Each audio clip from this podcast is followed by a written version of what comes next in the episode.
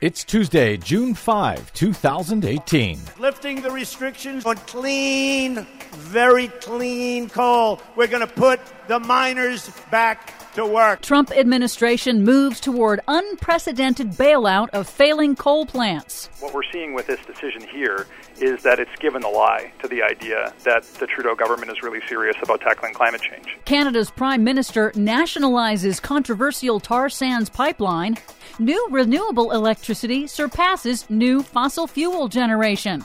Plus, G7 nations subsidize fossil fuels to the tune of $100 billion a year, despite pledges. All of those stories and more straight ahead. From BradBlog.com, I'm Brad Friedman. And I'm Desi Doyen. Stand by for six minutes of independent green news, politics, analysis, and snarky comment. This guy could tweet about the Hawaii volcano. Would he make it about him?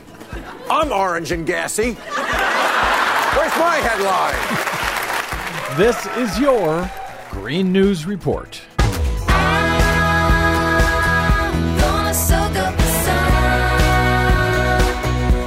Okay, Desi Doyen, speaking of volcanoes, we've all been watching this volcano in Hawaii and sort of out of nowhere, a deadly eruption down in Guatemala. Yes, you're right. Uh, down in Hawaii, residents living on the flanks of the Kilauea volcano have had some time to evacuate in advance of slow moving lava that's destroyed nearly 120 homes and a geothermal power plant. However, many were not so fortunate in Guatemala, where the aptly named Fuego volcano erupted violently and suddenly on Sunday with a pyroclastic flow that has reportedly engulfed several villages and killed more than 60 people as of airtime. Hmm.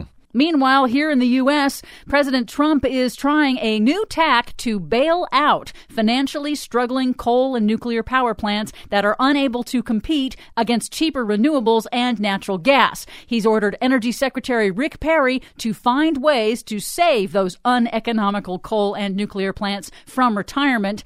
And now a leaked administration proposal calls for asserting emergency federal powers to force grid operators to purchase electricity from from coal fired power plants, regardless of the cost, under the pretense of national energy security. It would be an unprecedented intervention into U.S. energy markets that would raise rates on consumers and increase air pollution. And for those of you who forgot, this would also be the government picking winners and losers, specifically picking coal and nuclear as the winners and everyone else apparently as the losers. Yep, and of that new proposal, the nation's largest grid operator, PG JM Interconnection said in a statement, quote, there is no such need for any such drastic action and warned that this kind of federal intervention would be damaging to the markets and costly to consumers. And this is not necessarily going through. This is a draft plan from the Trump administration. They still have yet to announce officially this uh, notion under national security measures. Yes, it's still just a draft. We'll see if it stays that way.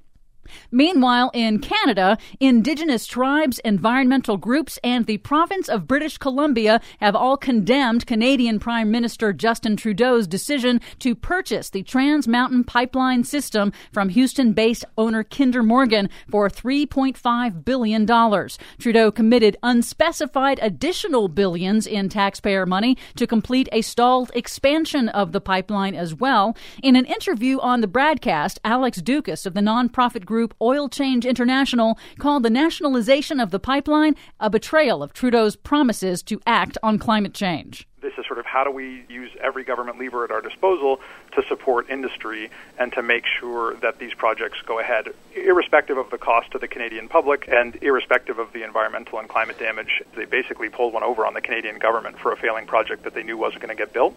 Doukas says that both Trump and Trudeau now appear to be more alike than he had previously hoped. They're both willing to step in and nationalize parts of the fossil fuel industry, but not for the reasons of a managed decline of the industry to help address climate change. No, it's to prop up the industry and, and keep the dollars flowing uh, to the petrostate and to uh, coal executives.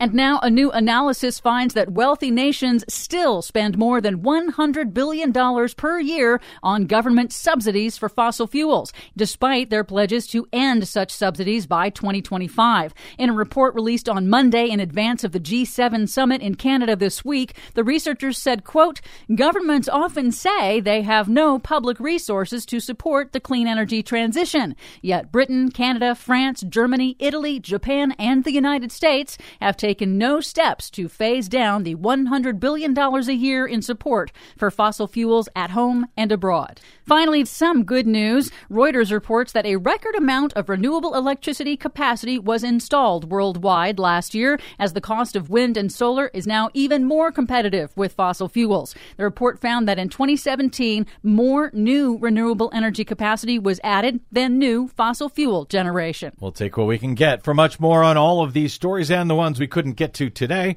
check out our website at greennews.bradblog.com. Find us, follow us, and share us worldwide on the Facebooks and the Twitters at Green News Report. I'm Brad Friedman. And I'm Desi Doyen. And this has been your Green News Report.